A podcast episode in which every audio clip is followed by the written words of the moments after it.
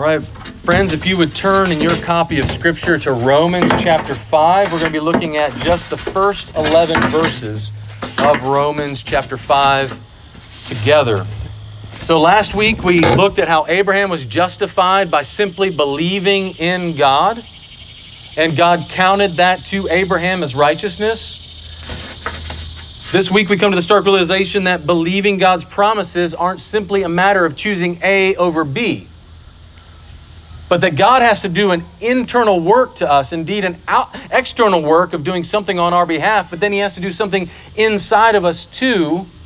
And so it's not just a matter of choosing this God over this God, but in fact, the God over all gods. And as Paul says in another letter, we have to come to grips with the fact that we are children of wrath. We are ungodly by nature because of the nature that we have inherited from Adam when he fell in the garden, and that God is on a mission to reconcile all of creation to himself, and he starts to do that in the person of Jesus. And what he starts on Calvary, he will bring to completion when Jesus comes in power on the last day. And so, if the sheer belief in Jesus is what I called last week the scandal of Christianity, the miracle of the Christian faith is how you and I come to believe. That's the miracle that we relish this morning, is that we even believe in Jesus. And so we're going to look at three changes that have to take place in our lives in order for us to come to that miracle of saving faith. And the first and third, I was going to try to, I'm trying to follow the layout of the passage itself, but the first point and the third point are an external reality that has to take place. And then the second point is an internal reality that has to take place in our own hearts. So I'm going to break that down here in a moment. But if you would uh, read with me in Romans chapter 5, verses 1 through 11. And I don't have my copy of Scripture. Could I borrow um, one of y'all's here? My Bible isn't up here.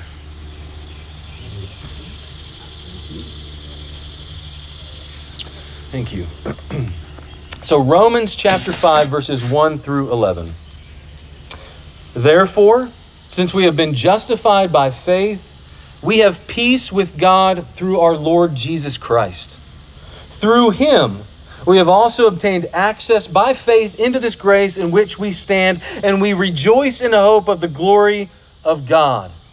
Not only that, but we rejoice in our sufferings knowing that suffering produces endurance, and endurance produces character, and character produces hope. And hope does not put us to shame because God's love has been poured into our hearts through the Holy Spirit who has been given to us. For while we were still weak, at the right time, Christ died for the ungodly. For one will scarcely die for a righteous person, though perhaps for a good person one would dare even to die. But God shows his love for us in that while we were still sinners, Christ died for us. Therefore, since we have been now justified by his blood, much more shall we be saved by him from the wrath of God. For if while we were enemies, we were reconciled to God by the death of his Son, much more now that we are reconciled, shall we be saved by his life. More than that, we also rejoice in God through our Lord Jesus Christ, through whom we have now received reconciliation. Josie, do you mind if I keep this up here? Okay, appreciate it. so we can see from our passage that this is simply an explanation of what came in chapter 4, because he says, Therefore, since we have been justified by faith. That whole chapter 4 is an explanation of what it means to be justified by faith as he looked at Abraham and at David, as we saw last week. It's an explanation of what that looks like, how saving faith actually saves us, resting upon the promises of God, of what God said He would do on our behalf, and not what we are doing. That is, we are we stand justified. God declares us righteous because of what we see Jesus having accomplished in His death and in His resurrection and what he will accomplish when he comes again in glory and in power. And so, as Christians now on this side of the cross, we, we still look forward to a promise yet to be revealed when Jesus comes in power. And that's what saving faith looks like. That's why Paul says that, that faith is the, the, the conviction of things that we don't see yet. We didn't see Jesus crucified on the cross. We, we haven't seen him yet come in glory. But Paul says that's the essence of faith, is that we put our faith on what God has said he will do. What he has done outside of us, not based upon what you and I do, not based upon our obedience like we saw last week, not based upon our faithfulness like we saw last week, not based upon how we can point to other people and say, well, look at that. Look at what they don't do. Look at what they do do. I, I, I don't live that kind of life. Paul says, no, that's, that's not what Christianity is about. But we can put our faith on the fact that God reconciles ungodly people, people that were not seeking for Him, people that didn't want to have anything to do with Him, even if they grew up in church. And so we're going to be looking at these three changes here. The first change comes in verses 1 and 2. Verses 1 and 2. The first change, like I said, is external to us. And it moves us, this change is from condemnation to commendation. From condemnation to commendation. Where Jesus moves us from a position of being under God's wrath and putting coming alongside us and commending us as children of God. He says, Since we have been justified by faith, faith in what God has done in Jesus, we have peace. Peace with God. And this is a rich word in Scripture. If you were to look throughout it, the, the, the, the, the testament of throughout the Old and the New, the testimony is, is that we are at war with God.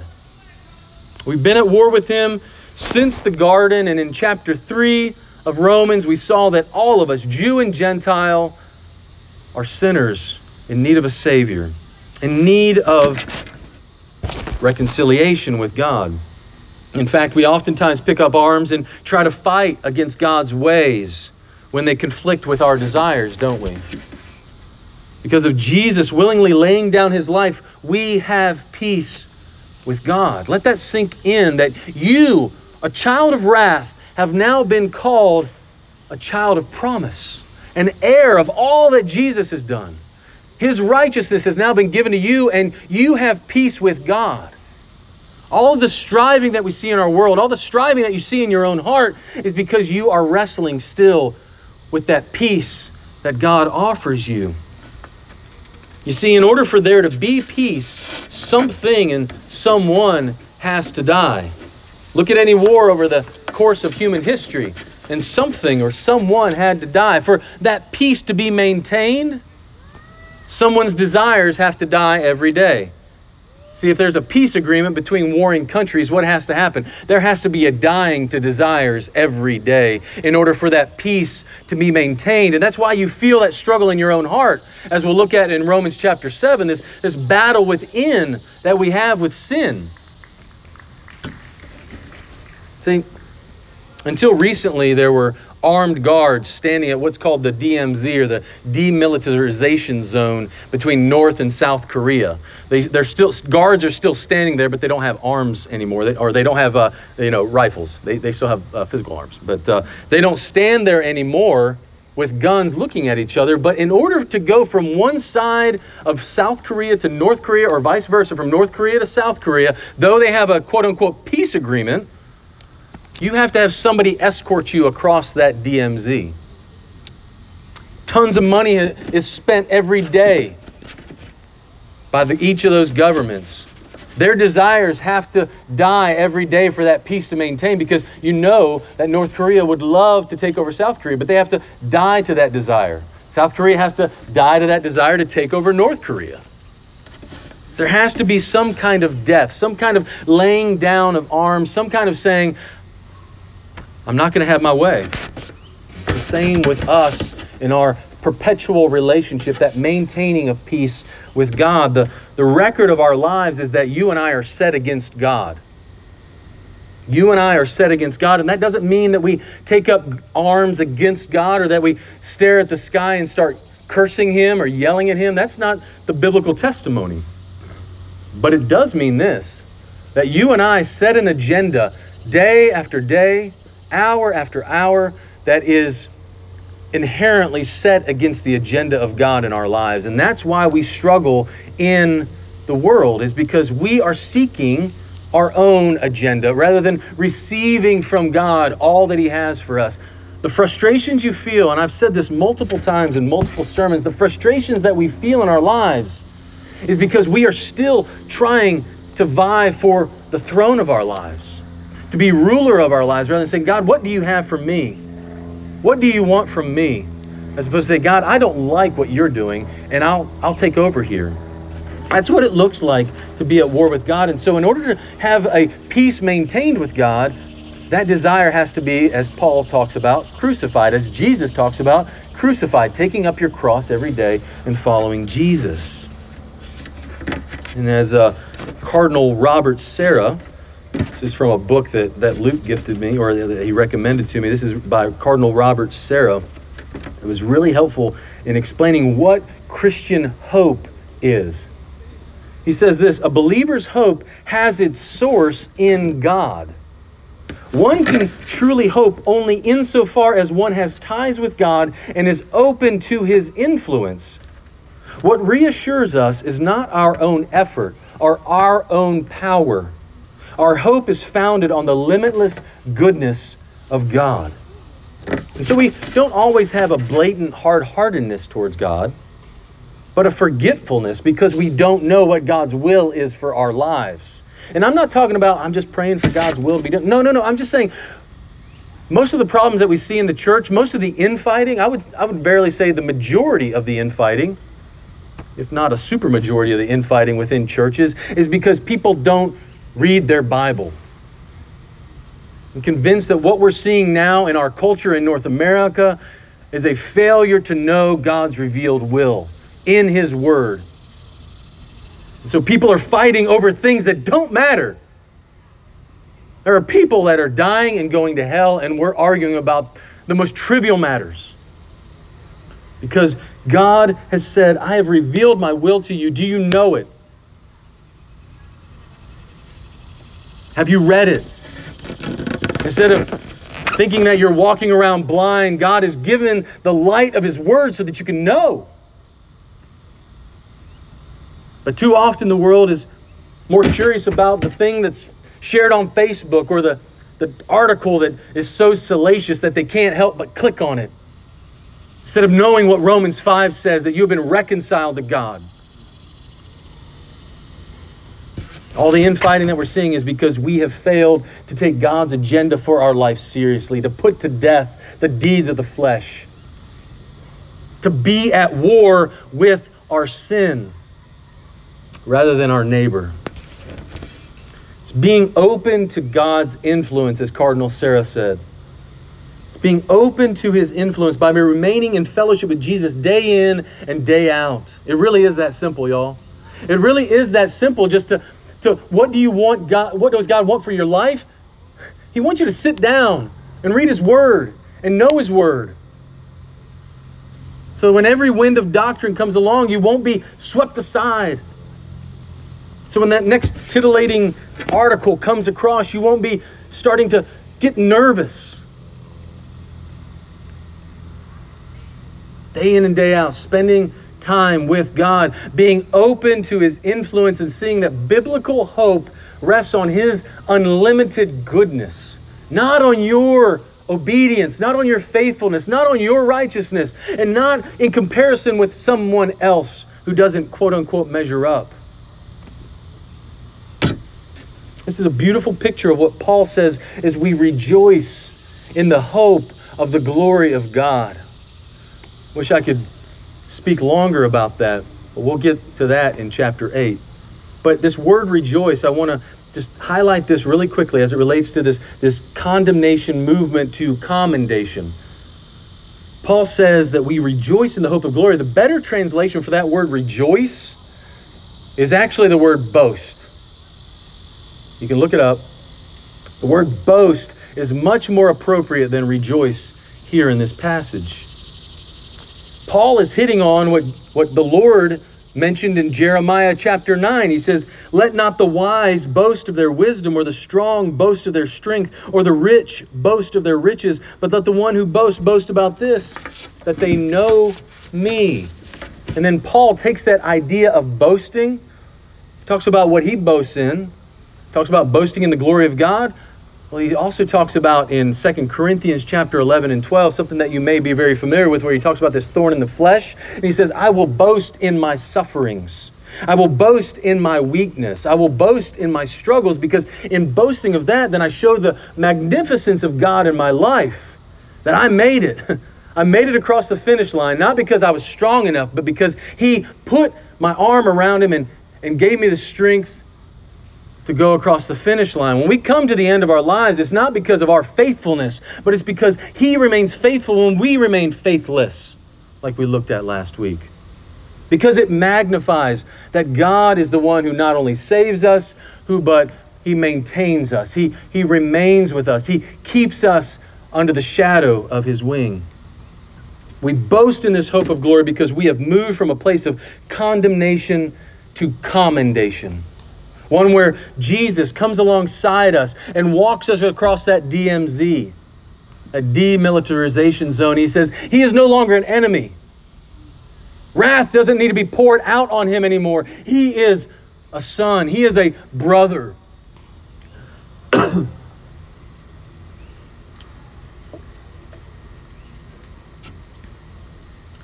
And that's what Paul is talking about in rejoicing, boasting in this hope of the glory of God. But see, it'd be really easy to talk about hope, biblical hope, as though it's some kind of pie in the sky. Just, just wait till Jesus comes back.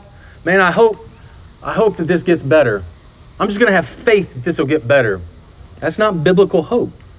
Biblical hope is not mystical as much as it is fueled by a longing. A longing. That's what biblical hope, as you look across the canon of Scripture, and then particularly here in chapter 5, biblical hope is a longing, a groaning, as it were, for something to happen outside of us, for God to redeem all of creation and so Paul is at pains to say, don't, don't think that I'm just talking about hope as though, man, I hope this suffering is over. Remember, this is the book of Romans that's written, written to Christians who are suffering under Nero, and each day they were struggling with, am I going to die today? Am I going to be burned at the stake today? Is Nero going to try to make me say that Jesus is is not Lord and he is Lord? What, what's going to happen today? And this is the kind of letter, this is the kind of people that he's writing this letter to. And so he doesn't want them to think that their hope is just some kind of pie in the sky, something disconnected from reality. And so this is where we get to our second point this internal change that has to take place in our lives. And it's this this is the second point. The internal change that has to take place is that we have to have suffering shift to hope. Suffering in this life, everyone will suffer. How you categorize that suffering is what matters. In this life, you will suffer, Jesus said. Suffering is transformed into hope. Where do we see that? Where do we see that? Well, you see that in verses 3 to 5, right? He says, because he says, um, we rejoice or we boast in the hope of the glory of God, into verse 2. Not only that, so he's saying it's, it's not just that we're hoping, y'all, but it is this hope that's based on your current circumstances of suffering. Because God has moved us from a place of hostility, He's got into our guts and He's changed us because of that reality, because we can look back to that, that hope that's been poured out into our hearts, the love of God that's been poured out into our hearts by the power of the Spirit, as he'll go on to the in the third point we'll look at, we have hope. A lot of times hope is seen as a wish, much like tossing a coin into a fountain and hoping that something happens. That you'll get that dream house, that you'll get that new car, that you'll get that job. But biblical hope moves inside of us. Yes, it happens outside of us, but by the power of the Spirit, it changes us from the inside. And in changing us from the inside, it has ramifications in what we do on the outside. See, it's not just glory that is coming, but it is a glory that is being worked out right here, right now, in your struggles with flesh and with Satan. Satan. See, Paul begins by laying the foundation here of what he's trying to build in the in the Romans' lives. He, he says that he starts with suffering, and what does he say? Suffering what? Produces, it makes, it actually generates endurance. Then endurance produces character, and then character produces hope. So if you could, just imagine that you have suffering right now, right here, real time. But that suffering isn't just devoid in of itself of meaning, but God says, I'm going to cause you to persevere as you suffer. And as you suffer more and more and you persevere more and more, then your character will be developed like granite. And you'll be able to withstand any kind of fiery arrows that come at you. And then that's what produces hope is the character, the character that over time is developed through perseverance, which is developed over time through enduring suffering. Kids, I, I want you later on, maybe, I don't know if butterflies are doing this right now or not, but anytime you see a cocoon around, um, I want you to think about this. The, the, temptation would be if you start seeing a, a butterfly coming out of its cocoon, is you might want to open that cocoon and say, you know, I'm going to help this butterfly get out of this cocoon. Have you ever seen Have you ever seen a cocoon where a butterfly is starting to struggle? Kids, have you ever seen that? No. It's pretty. It's pretty uh, harrowing. You're like, oh my goodness, is he going to die? What, what's happening? You start seeing, you know, this wing come out, and you're you know, if you were to open that up, in fact, I've done this before. I'm speaking from experience here. I saw a cocoon and I was like, I'm going to help this butterfly out. So I start peeling back the cocoon, and I'm really doing a good job here, not making sure I hurt him. And he comes out, and he's all deformed and weak. He doesn't have any wings. I mean, he has wings, but they're like flapping. He can't use them. So I essentially killed that butterfly because I didn't let the struggle persist. I didn't let the suffering and the, the, the, movement, because it's in that struggle, in that suffering, that the fluids get into that butterfly's wings, and then over time he can actually do what God created him to do. And in the same way in our own lives, if we try to try to stifle or try to cut off the suffering and say, I don't want to suffer anymore. That's a good thing to actually pray that I don't want this thorn to be in my flesh anymore. That's, there's nothing wrong with praying against that. And yet at the same time saying, Lord, I'm going to embrace that thorn because it's in that struggle, in that suffering, that my wings get fluid, that blood begins to pulse through the parts of my life that would never be nourished had they not been suffering. That's what God wants to do in suffering in your life, friends. Instead of railing against God and saying, Why me? I want you to look at suffering a little different and say, What a gift that this thorn is to me because in this I can boast, in this weakness, because it's not based upon my strength, but based upon His strength.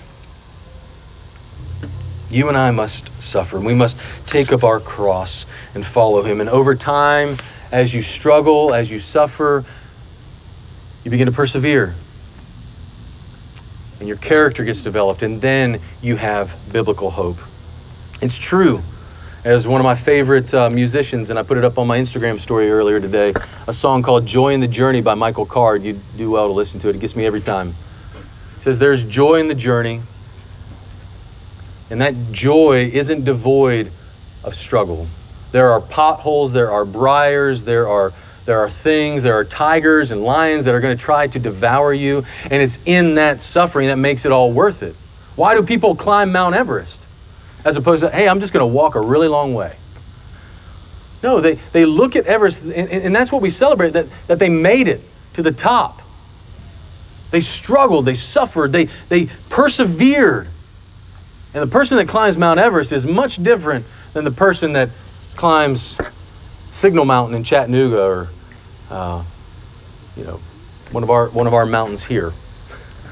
Pick, pick a mountain, Mount Pisgah or Caesar's Head. Those are struggling, but somebody who climbs Mount Everest is like the guy who says, "I walked on the moon." Right? Those of you know, know Brian Regan. And so, I want to end this this point by just drawing attention. There's a guy named James Stockdale, and he wrote a biography, an autobiography about his imprisonment as a prisoner of war during Vietnam. In 1965, he was shot down in Vietnam, and he was in an infamous prison called the uh, Hanoi Hilton, this place where he struggled and he suffered. And in fact, his leg got broken a couple times. He was put in leg um, braces, like um, to be held in place, like stocks uh, that you would get back in the back in the day, and he was denied medical attention.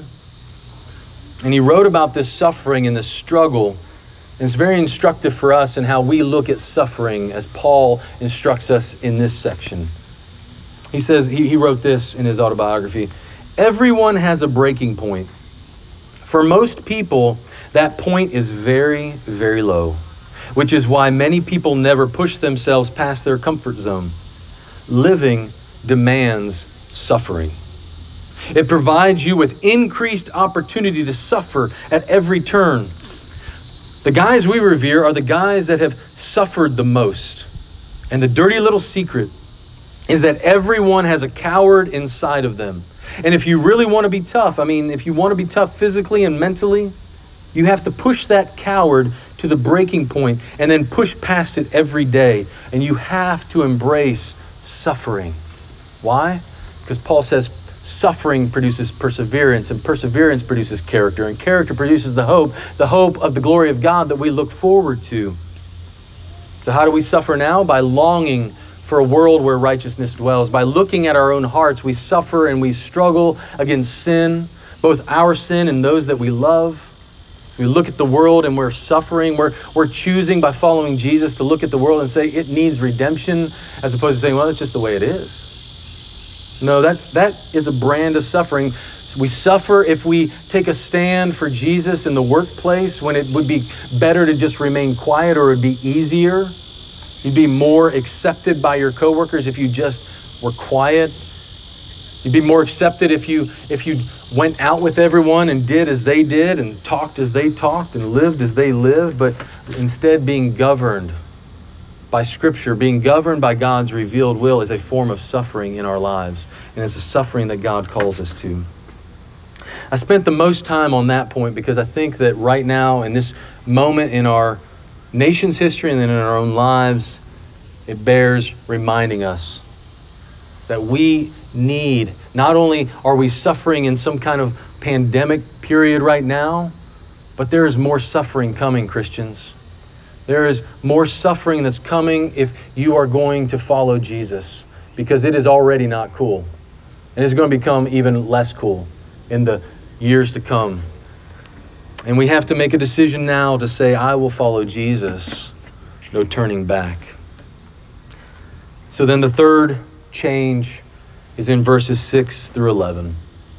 And this bears a sermon in and of itself, so I want to encourage you to do this. This is the, the third change that has to happen. Like I said, the first one is external, the second one is internal, this third one is also external. And this is something that God does on your behalf. He changes wrath to love. His disposition towards you is no longer wrathful, but is now one of love. As we read in our confession of sin, that He has transferred you as an enemy of God to be His son and His daughter, something that we need to relish and something we need to meditate on more and more. So I want to encourage you this week to read and reread and reread this paragraph over and over again until it gets into your very bones. Verses 6 through 11. He changes his disposition towards you from wrath to love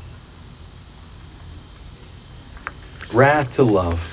And we're able to go through struggle and suffering because of how much He loves us. How much He loves us. And, and the essence of the argument of this paragraph is this if God loved you so much that He gave His life for you while you were still His enemy, how much more will He love you as His child? You catch the argument? He says, if he loved you as his enemy, while you were still his enemy, he loved you to die for you. How much more as his child will he love you?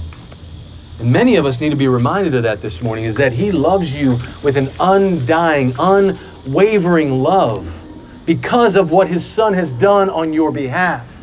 Not because of some kind of inherent goodness within you, but because of what he's done outside of you. And now He has made you His child, and He looks at you and He loves you. And so when you stumble and fall, as you will today and tomorrow and the next day, He looks at you and He loves you. Let that land on you for a little bit. Just think about this. What, what do you think God is doing every time you sin? Is he waving his finger at you? He's saying, I told you so. What's wrong with you? Why'd you do that again? Was any good parent knows, any good parent, if their child falls off their bike, imagine a child falling off a bike and bloodies her knees and bloodies her hands. It would be a bad father to come and say, I told you not to ride so fast. A good father comes alongside his child and say, let's get some band-aids. Let's, let's clean that up. Let, let's take care of that. How much more does your heavenly father look at you as his daughter and as his son Say, I love you. Yes, you messed up. And you know what? That's okay. Let's get back up on the bike. I love you. Why am I going to shake my finger at you and say, you messed up again? That's not God's disposition towards you, friend. When you fall off your bike, when you bloody yourself, when you make a mistake, God is not standing far off and saying, Get it together, put your own band aids on. I am done with you. He comes alongside. Whoa, hey, there's a ball. It's a foul. He looks at you and he says, You're my child. I love you. And he cleans you up, he bandages you. And so let our reaction to our sin be one of crying out to God for help. Say, I fell down again as opposed to say, I'll, I'll, I'll, fix it, God. I'll fix it. Just give me some more time. I'll fix it. I messed up again. I, I did that again. I said that again. No, cry out to Him. Say, Dad, I need your help. Let me end by saying this. This is what Robert Farrar Capon said. He said, Everybody, I love the way he says this, everybody, even the worst stinker on earth, is somebody for whom Christ died. What a colossal misrepresentation it is then when the church chases questionable types out of its midst with a broom. Every single one of us is ungodly, not seeking for God. And what a colossal misrepresentation when we see someone in our midst and say, What are they doing? Why are they messing up? Not having embraced our own fallenness, our own brokenness and having not cried out to God for help and for mercy and for grace. So I want to end by asking you these few questions, and I, I, would love for you as you look at these verses again this week to ask ask yourself this and, and write down your answers because I think in writing things down it helps you process. Do I consider myself weak and needy? Do I consider myself weak and needy? And if so, how does this work itself out in real life? In what ways do you demonstrate that weakness, that neediness in God? Do you ask for help? Do you ask for help? And if so, or if, if you don't ask for help, why not? Do I ask for help? And if so, or if not, why not? Do I consider myself weak and needy? How does this work itself out in real life? Do I ask for help? And if not, why not? Because your Heavenly Father loves you, friend. He's not chiding you, He's coming alongside you in that moment of weakness. He loves you and He wants to clean you up and He wants to help you. Not wagging His finger. And no, we shouldn't, brothers and sisters, wag our finger at those who are struggling with sin too. Those who are weak and those who are needy need a Savior. His name is Jesus Let's pray. Heavenly Father, we thank you for the gift of life that you have given us in Jesus. Oh God, forgive us for forgetting that Christ died for the ungodly. He looks at us even now and seeks to wound or mend our wounds, to bandage us up, and to give us strength in our legs to get back up, to ride our bike, to, to walk towards Him. And we pray, Father, that by the power of the Spirit, you would remind us yet again that the love of God has been poured out into our hearts by the Spirit, so that we can cry out to our Heavenly Father for help and for healing. We pray this all in Jesus' name. Amen.